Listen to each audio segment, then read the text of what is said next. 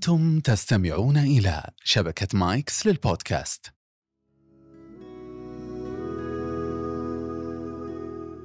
السلام عليكم ورحمة الله. حياكم الله في حلقة جديدة من بودكاست مهارات. ضيفنا في هذا المساء سعادة الأستاذ فهد بن عامر الأحمدي الكاتب والمؤلف السعودي المعروف. حياك الله أبو حسام. الله يحييك أخوي ماجد و... وربي يحيي المستمعين الكرام. شاكرين لك استجابتك للدعوة وإن شاء الله بس ما تعبناك. حددنا موعد ولكن أنت ما شاء الله عليك بعض الأحيان في اليابان وبعض الأحيان في المدينة المنورة وبعض الأحيان الحمد لله اليوم آه، موجود معنا في الرياض. والله أنا ما أقدر أرفض لكم طلب يعني. بالذات إذا كنت حوصل من خلالكم لجمهور وأصدقاء وناس الله يعطيك فعلا العافية. آه، إذا تسمح لي إحنا إن شاء الله تعالى عنوان حلقتنا اليوم. هو عنوان آه، أحد كتبك ومن أواخر كتبك الاقتصاد الذي يهمك. بس خليني أرجع كذا خطوة للخلف أستاذ فهد عامر الأحمدي عرفناه كاتب من يوم ما إحنا صغار ما أبغى أكبرك بس من يوم ما إحنا صغار في جريدة المدينة نشوف الصفحة الأخيرة دائما كتاباتك وصورتك عليها.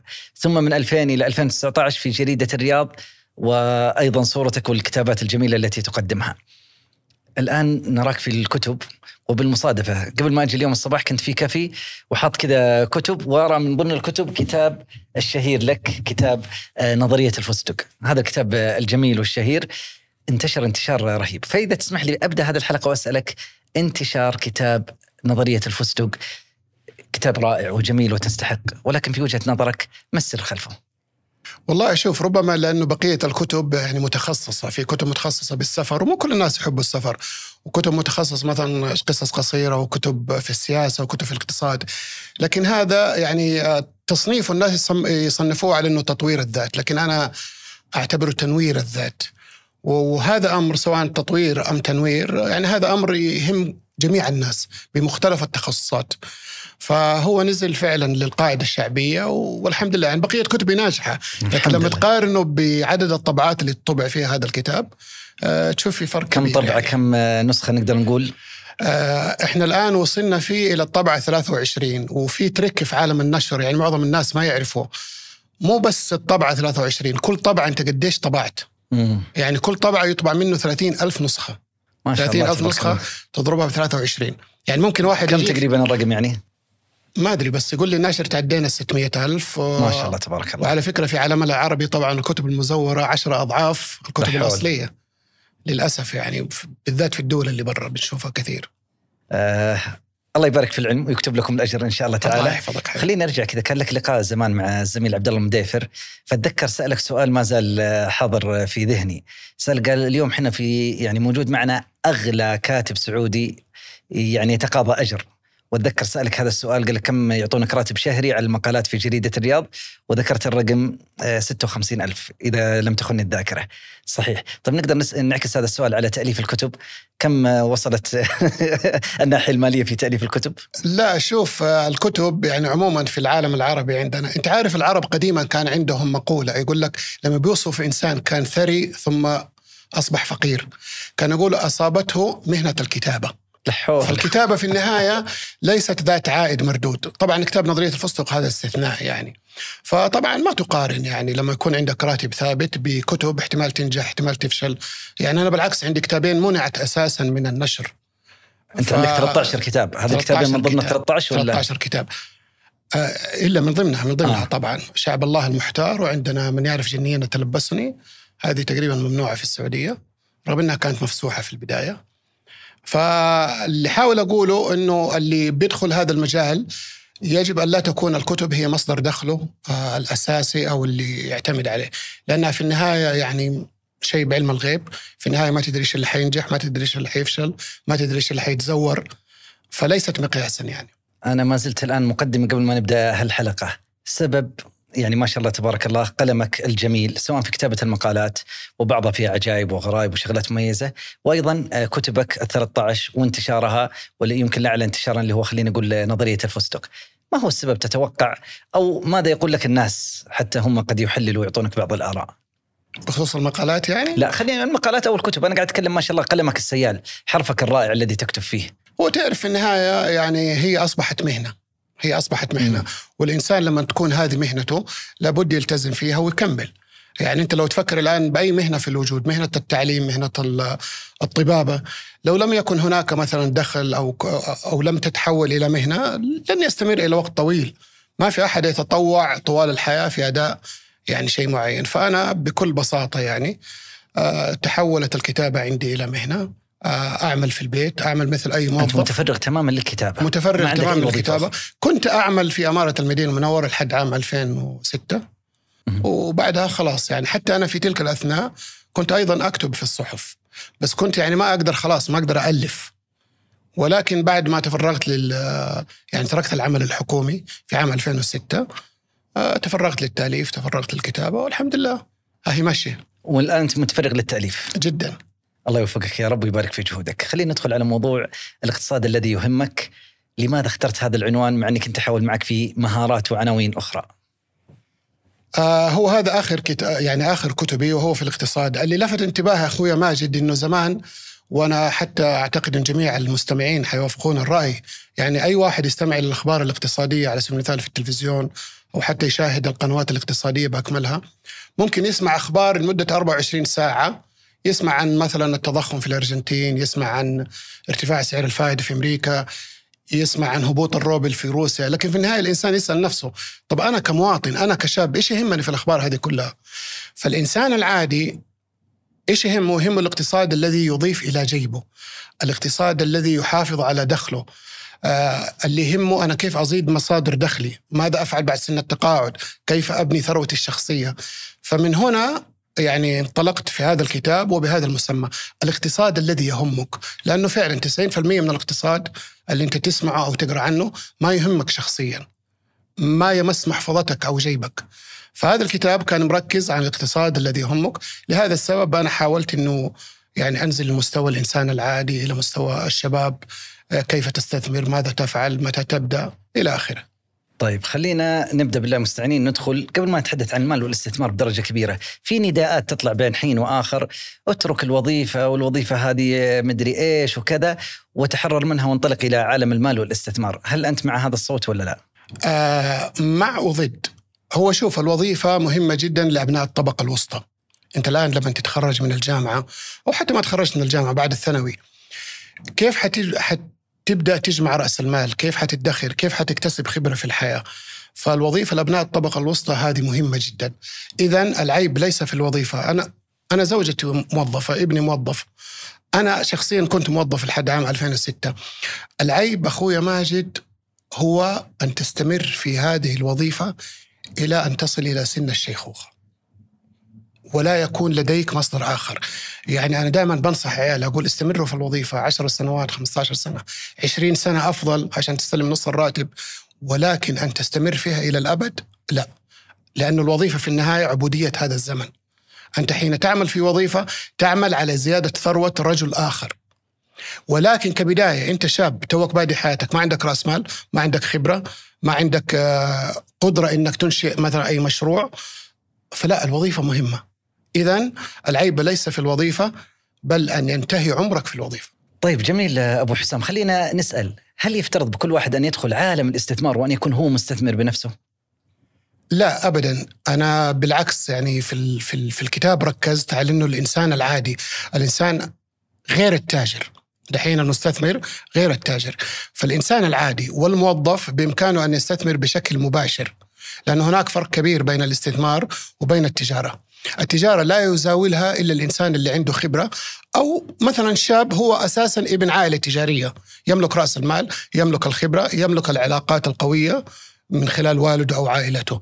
هذا ممكن. لكن لما نتكلم مثلا عن مدرس عن موظف عن العسكري هذا أنا ما أنصحه يدخل التجارة بأي حال من الأحوال. 95% من الأعمال التجارية يعني هو هناك نسبة تخرج من السوق بعد فترة معينة. وهذه الإحصائية ليست فقط يعني خاصة بالسعودية. في كل مجتمع من مجتمعات العالم تلاحظ معظم المشاريع الناشئة تفشل وتخرج من السوق في وقت مبكر. الرقم عالي 95% لا هو عشان ما نكون مبالغين في عندنا إحنا جدول أنا ذاكره بالكتاب. يعني مثلا بعد سنة يخرج خلينا نقول 25% مهم. بعد ثلاث سنوات يخرج 50% بعد خمسة سنوات لما توصل سبع سنوات يكون 90% من هذه المشاريع قد خرجت من السوق. وهي مشاريع ناشئة. طبعا دائما إحنا وهنا التريك اللي أحاول يعني أنور فيه الشباب بالذات. دائما بالذات في كتب تطوير الذات يستشهدون بالنماذج الناجحة. يقول لك شوف بيل جيتس إيش سوى. شوف آه، جيف بيسوس إيش سوى. تمام؟ لا أنت لا تستشهد بالنماذج الناجحة. كلمني عن ال 99% من هذول الأشخاص الذين فشلوا في الحياة. يعني الآن شركة مايكروسوفت فيها يقول لك 11000 موظف. على سبيل المثال ما في ولا واحد منهم سوى شركة بحجم مايكروسوفت وهم شغالين في مايكروسوفت فالقصد أن النماذج الناجحة دائما نماذج استثنائية. لا يجب أن تستشهد بها ولا يجب أن تخدع كتب تطوير الذات بخصوصها. بخصوصها. نرجع لموضوع الاستثمار. بقول إن الاستثمار هو المناسب للشخص العادي وليس العمل التجاري. خلينا ندخل على جانب المهاري فيه. إحنا بودكاست مهارات خليني أبغى أسألك أستاذ فهد من أراد أن يدخل عالم الاستثمار؟ ما هي المهارات التي يجب أن تكون موجودة لديه حتى يدخل عالم الاستثمار بشكل جيد؟ النصيحة الأكبر والأشمل هي التعمق في المجال ذاته القراءة بكثرة عن المجال ذاته. أنت كلما تعمقت في أي مجال أنت اختار المجال اللي تبغاه هذا أول نقطة. هل تود الاستثمار مثلا في الأسهم في العقارات في العملات الرقمية إلى آخره؟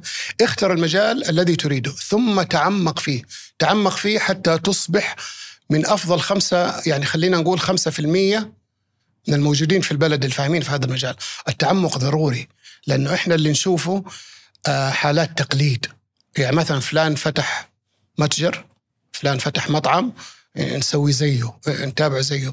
لا ابدا هذاك ممكن يكون عنده خبرة ممكن يكون عنده رأس مال ممكن عنده علاقات أنت ما هي عندك. فأول شيء التعمق في المجال اللي أنت تبغاه.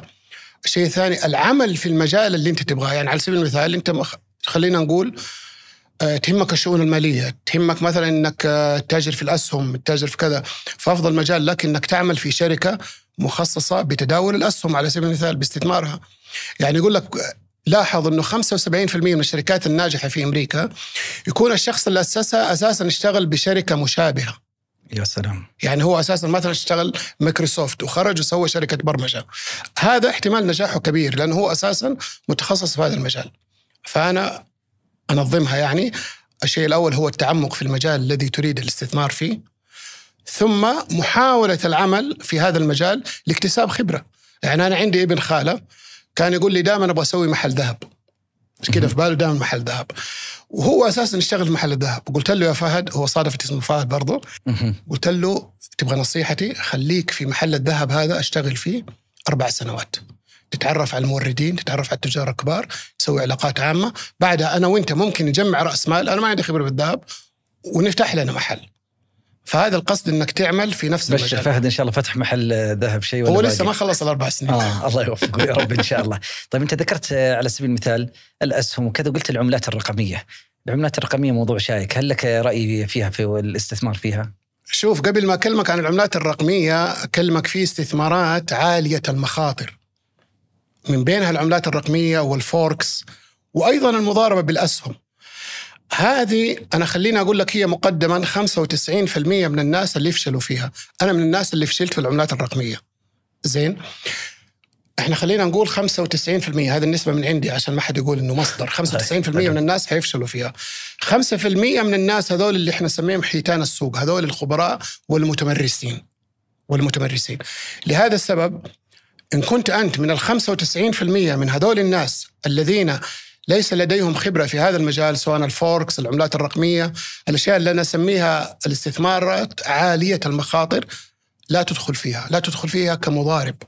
بإمكانك طبعا تدخل فيها من خلال السماسر والبروكرز والصناديق الاستثمارية لكن لا تدخل فيها كمضارب لأنك ستفشل.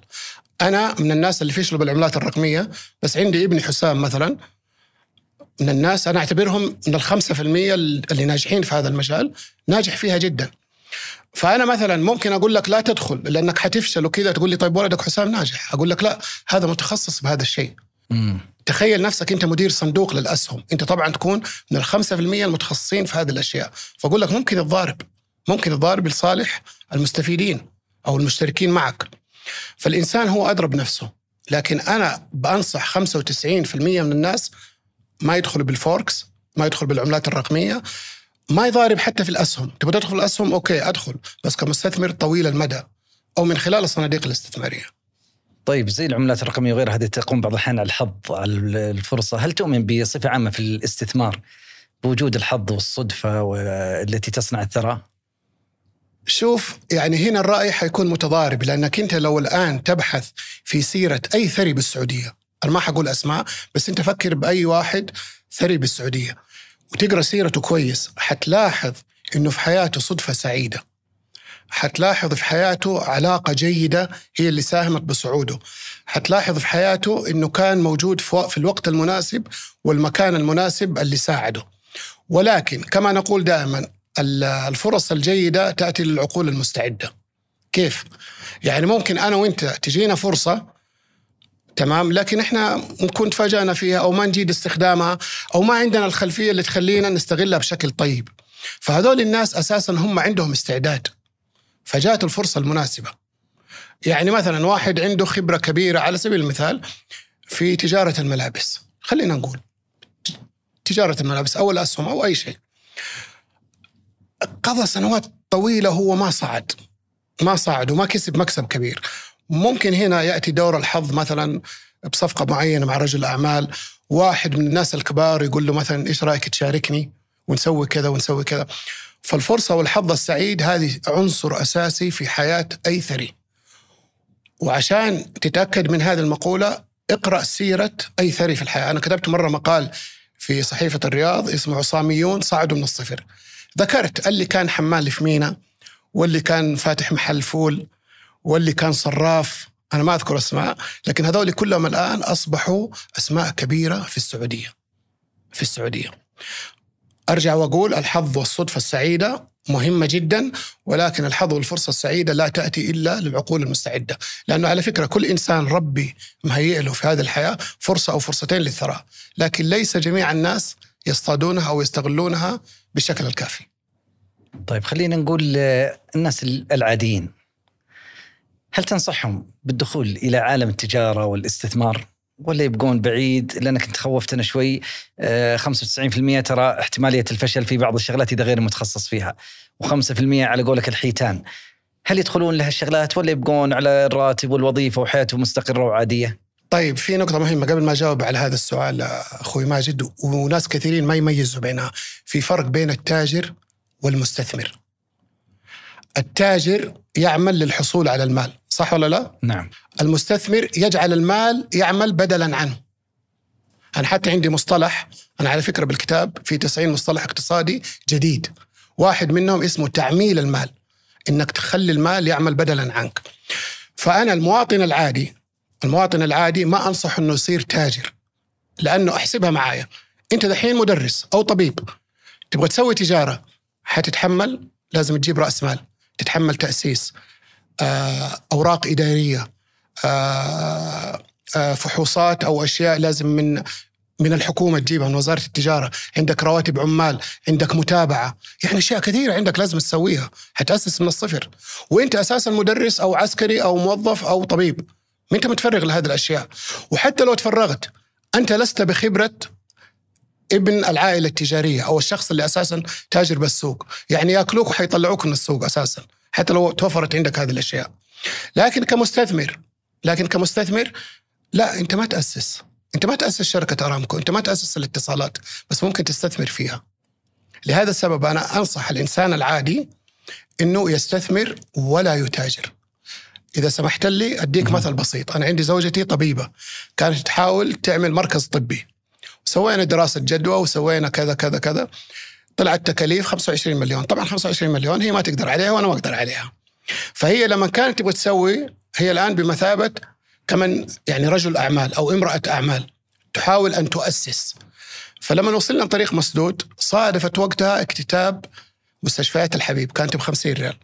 قلت لها خلاص الفلوس اللي عندك استثمري في الحبيب. الحبيب بدأ ب 50 ريال الآن وصل 300 فشايف الفرق؟ لاحظ هي لما استثمرت الآن ما أسست ولا بنت ولا تابعت ولا صرفت رواتب ولا عندها مشاكل إدارية.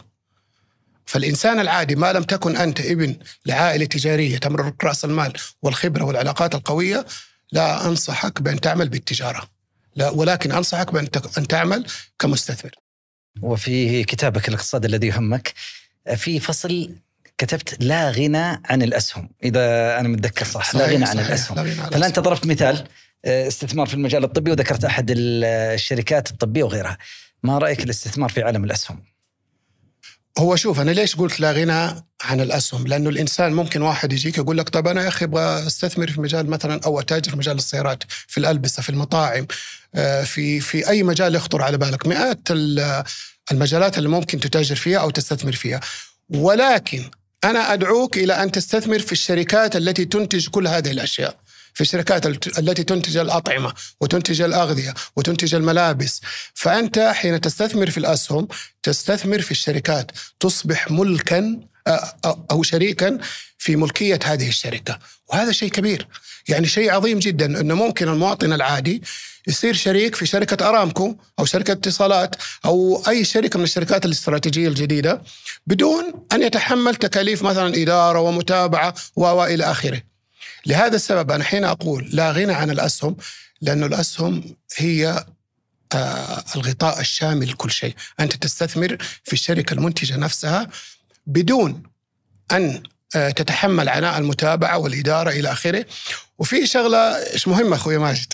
في شغلة مهمة أنت الآن لما تصير تاجر على سبيل المثال تبغى تسوي مطعم ممكن المطعم يكلفك مليون ريال لكن حين تستثمر حين تستثمر تستثمر بأقل مبلغ تستطيع توفيره، يعني في ناس يقول لك مثلا أنا يا أخي راتبي 1000 ريال أو 1500 أو 2000 أو ما أقدر أوفر في ش... في في الشهر أكثر من 1000 مثلا.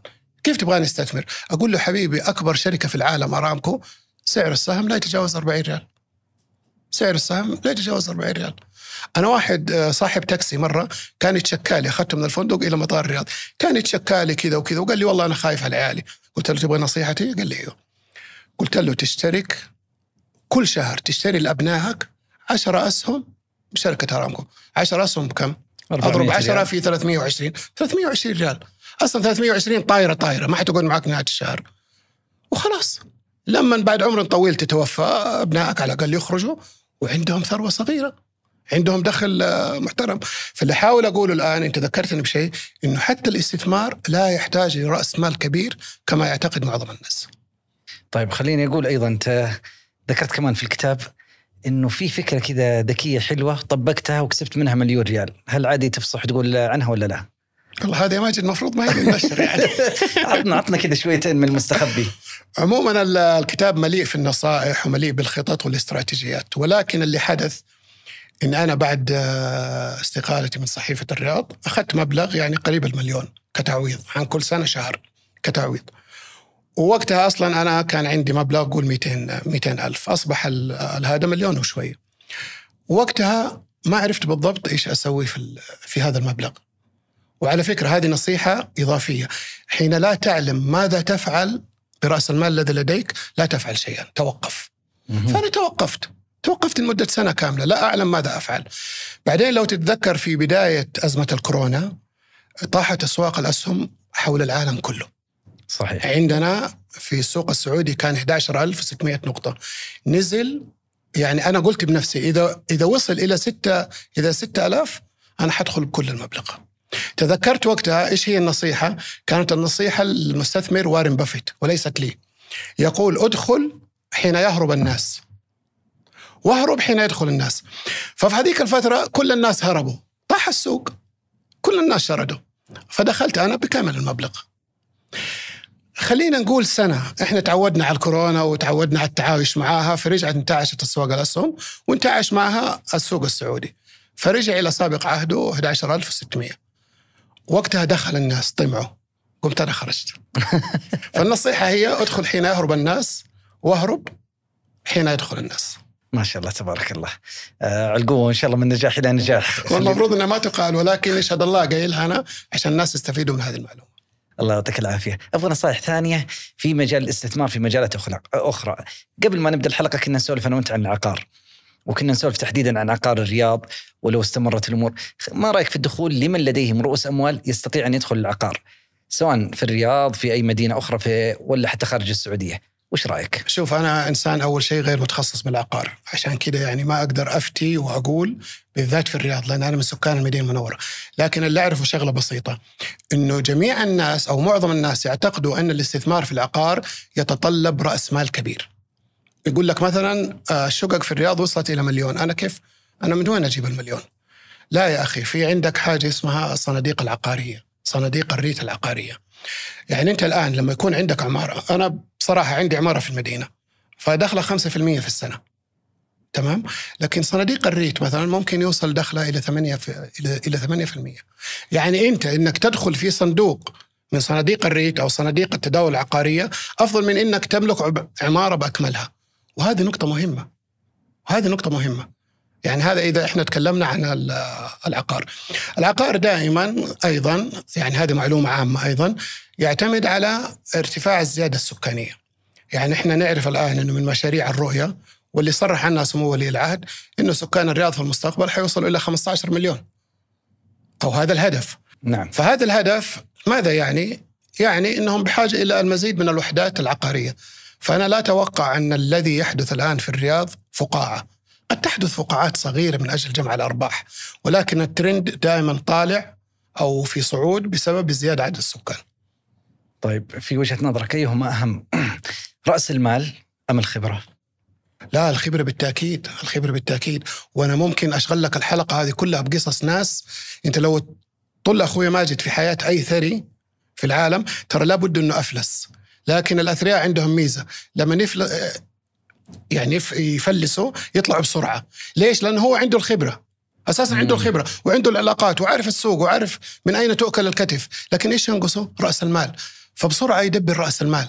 فحالهم مش مثل حال الصحابي عبد الرحمن بن عوف حين هرب من آه، إيش من مكة وقالوا له الكفار يعني أنت ما حتأخذ ولا شيء من أملاكك. فهاجر إلى المدينة وليس معه دينار واحد. وحين وصل المدينة اخى بين الر- الرسول صلى الله عليه وسلم بينه وبين أحد ال- آه، الأنصار فقال له عبد الرحمن بن عوف بارك الله لك في مالك وفي زوجتك وفي بيتك دلوني فقط على السوق. فيقول لك ما مات إلا ونصف أهل المدينة شركاء في ماله. فالخبرة الخبرة جدا ممتازة، أنا أتذكر مرة كنت في جدة وكنت عند عند أحد الأصدقاء، اشار لي على واحد شايب قديم قاعد هناك بعكازه. قال لي تعرف هذا الرجل هذا حضرمي كان في الحبشة. وكان صاحب أملاك وإنسان مرة ثري. لما جاء الحكم الشيوعي صادروا كل شيء وجاء جدة عند جماعته، قال جاب ثوبه. الآن شوف ما شاء الله تبارك الله من اثرى الناس الموجودين. لأنه هو أوريدي عنده الخبرة، عنده هذا وعلى فكرة أخوي ماجد ممكن العكس يحصل. ممكن يحصل العكس. يعني مثلا لاحظت معظم الدراسات أن الناس الذين يفوزون بجوائز اليا نصيب بعد سنتين يصرفوها. تماما. لأنه هو فجأة جاته فلوس ويبغى يستمتع. هذه السيارة الروز رايز وهذه لفة حول العالم وهذه سكن بأفضل الفنادق. ما استثمر فلوسه تعميل المال. ما اشترى مصادر تدخل مال فبعد سنتين يفشل. أو يرجع لسابق عهده. ونفس الحالة لوحظت أيضا مع الرياضيين الذين يوقعون عقودا مليونية عالية. حتى عندنا بالسعوديه بدون ذكر اسماء لا تزعل تلاقيه رياضيا يا أبو حسام. تلاقيه انتقل نادي مثلا ووقع عقد كبير. لكن بعد فترة بعد ما اعتزل إيش صار بحاله؟ فهو أساسا ما عنده هذيك الخبرة فالخبرة أهم بكثير لأنه رأس المال ممكن تدبرها عن طريق قرض عن طريق شراكة عن طريق تمويل عن طريق تجمع أصدقائك وتقول لهم سووا مشروع باسهم. هناك طرق كبيرة. في بعضهم أيضا شوف من يرثون ياتيهم ورث سريع وما كانوا يعملون أصلا مع آبائهم ولا شيء تلقاه فعلا ما يمر فترة الا آه، طارت هالمبالغ. طبعا هذا على فكرة سنة الله بخلقه لأنه دائما في كل المجتمعات الفقراء يزدادون فقرا والأثرياء يزدادون ثراء. ولكن سنة الله بخلقه إنه هذا الثري بعد ما يتوفى تصير شغلتين أخوي ماجد. إيش آه، الشغلتين؟ إنه ثروته تتفتت على عدد كبير من الأبناء. خلينا نقول ثلاثة أرباع هذول الأبناء يكونوا فاشلين تجاريا أو على الأقل ما يقدروا يسووا زي اللي سوى أبوه. ف... فينزل المستوى قليلا. وفي نفس الوقت في الطبقة الفقيرة أو المسحوقة يطلع إنسان عصامي. أنت عارف أنه حتى في أمريكا 97% من الأثرياء من أكبر الأثرياء كلهم ناس عصاميين بمعنى صعدوا من الصفر. صعدوا من الصفر. فهذه سنة الله بخلقه عشان دائما يصير في توازن في المجتمع. طيب في الله يعطيك العافية ذكرت في كتابك طريقة آه، اللي هي الطريقة المركبة في الاستثمار التي تساعد على بناء ثروة في وقت معقول. بلاش أقول وقت قصير لا وقت معقول. وتعرف أخوي ماجد آه، إيش أبرز مشكلة في الاستثمار؟ إنه أعمارنا قصيرة. يعني دائما الشاب يعتقد إنه قدامه العمر اكمله لكن أنت لما يكون عمرك 25 سنة ترى ما بقي لك إلا 15 سنة عن سن الأربعين. هذه فترة التأسيس. طيب أنا خلال فترة التأسيس هذه حتى لو نجحت في بناء الثروة حتى لو نجحت وكنت موفق ونجحت في بناء الثروة لا يمكنني أن أبني الثروة خلال هذه الفترة القصيرة. فايش الحل؟ إنه كان في طريقة الاستثمارات المركبة، وارن بافيت حين سئل ما هو سر ثراءك الكبير؟ قال أنا عندي سرين، السر الأول أنت ولدت في أمريكا، طبعا بلد الشركات الكبيرة والاقتصاد الضخم. آه، السبب الثاني اعجوبه الفائدة المركبة. إحنا كلنا نعرف قصة ال- الحكيم الذي اخترع الشطرنج فقدموا الملك الهند فملك الهند انبسط من الاختراع هذا الشطرنج نعم قال له إيش تبغى؟ قال له أبغى حبة أرز فقط. نضعها على المربع الأول. وبعد كل مربع تتضاعف. يعني في المربع الأول تصير واحد بعدين اثنين بعدين أربعة بعدين ثمانية 16 32 قال له بس هذا يعني كأنه يقول له بس هذا يا تافه. نعم. تمام؟ تدخل محاسب القصر. قال يا مولاي لو استجبنا لهذا الطلب لن يكفيه أرز الهند بأكمله. وعلى فكرة أنا سويت صورة بالكتاب. قديش حتوصل لما توصل المربع 64 أنت عارف أخوي ماجد لو بديت حياتك ب 10 ريال فقط وفي السنة الثانية صارت 20 في الثالثة 40 بعدين 80 بعدين 160 بعد 24 سنة كم تطلع؟ أعتقد أنا حسبتها برضو يمكن 67 مليون. انت. حتستغرب لكن شوف الآلة الحاسبة. فهذه هي أعجوبة الفائدة المركبة. حين تستثمر برأس مال تأتيك أرباح لا يعني لا تصرف هذه الأرباح. أرجع أدخل من جديد ثم أرجع أدخل من جديد ثم أرجع أدخل من جديد ستتفاجأ أنا أتحدى يعني أنا الآن لو جلست مع أي ثري من أثرياء السعودية مهم. برضو بدون ذكر أسماء أتحدى أنه كان يتصور أنه قبل 20 سنة حيوصل هذه الثروة لأنه أنا عندي برضو مصطلح جديد كاتبه هناك حاجة اسمها الكتلة الحرجة للمال إيش فكرتها؟ إحنا عندنا بعلم الفيزياء في حاجة اسمها الكتلة الحرجة لليورانيوم لما يوصل لها ينفجر وتصير القنبلة الذرية. المال أيضا حين يوصل إلى كتلة معينة تمام يبدأ يشتغل لوحده يبدأ يتضاعف لوحده. حتى الثري نفسه حيستغرب من الثروة اللي وصل لها الآن. والسر إنه التضاعف زي حبة الأرز اللي كلمتك عنها. جميل. أيضا خلينا نقول حماية الثروة آه، قد يكون في بعض الأحيان كنت تقول إنها أصعب من بناء الثروة أو صناعة الثروة أو شيء من هذا القبيل طبعا طبعا. هذا الموضوع هو الثيم أو هو الفكرة حقت الجزء الثالث من الكتاب. لأنه صناعة الثروة بعض الأحيان سهلة. لأنه الاستثمار علم. علم. قدم السبب تحصل على النتيجة. فليس صعبا أن تصل إلى القمة. الصعب إنك تقعد فوق القمة لفترة طويلة. تقعد فوق القمة لفترة طويلة. أنا شخصيا مرة كتبت مقال ساخر وطريف. قلت كيف أصبحت ثريا؟ خمس مرات. أو كيف أصبحت مليونيرا خمس مرات. خمس مرات أنا بسوق الأسهم أتعدى المليون وأرجع أطيح. فالصعوبة ليست الصعود الصعوبة هي المحافظة. لهذا السبب أنا الكتاب بأكمله في 45 سر من أسرار المال. آخر سرين أخوي ماجد تعرف إيش هو؟ استعد للتقاعد واللي بعده استعد للرحيل. تختلف ترى عن بعض. أنت؟ تستعد للتقاعد لما تكون شاب. لما أوصل سن الخمسين أو الستين ما أحتاج للعمل وعندي عدة مصادر دخل. استعد للرحيل هذا بعد سن التقاعد. أنت الآن تقاعدت وأصبحت ثري وكل شيء. تبغى ثروتك ما تتفتت بعد وفاتك. تبغى أبنائك ما ينظلموا. تبغى تحافظ عليهم. ماذا تفعل؟ كي تنتقل ثروتك بسلاسة وبسهولة وبدون أن تتشتت أو تتفتت. فهي سرين مختلفة ولكنها يعني أتت في النهاية كخاتمة يعني لل 45 سر. وللأسف إنه المخرج يؤشر لي كخاتمة لهذا اللقاء اللي أنا مستمتع ولا ودي أنهي هذا الحديث الجميل. آه، هل من كلمة أخيرة أستاذ فهد؟ آه إذا كان في كلمة فأنا أوجهها لجميع الشباب وهي أن قيمتك في سوق العمل تعتمد على ندرة تخصصك وموهبتك بمعنى كلما كان كان تخصصك نادرا وموهبتك فذة آه تحصل على مبلغ كبير مبلغ أكبر أو دخل أكبر وهذا طبيعي أنت لو تشوف قاعدة الهرم العمال يحصلون دائما على أقل قدر من الأجور السبب ببساطة إنك إذا ما لقيت عامل اليوم بكرة تلاقي عشرة زيه. لكن أصحاب المواهب الفذة والتخصصات النادرة يرفعون قيمة سوق آه، قيمتهم في سوق العمل. للقلة والموهبة الفريدة. طبعا. أشكرك جدا ويعطيك ألف عافية وإن شاء الله تعالى نلتقيك في لقاءات قادمة. الله يسعدك أخوي تسلم. ماجد وشكرا لك.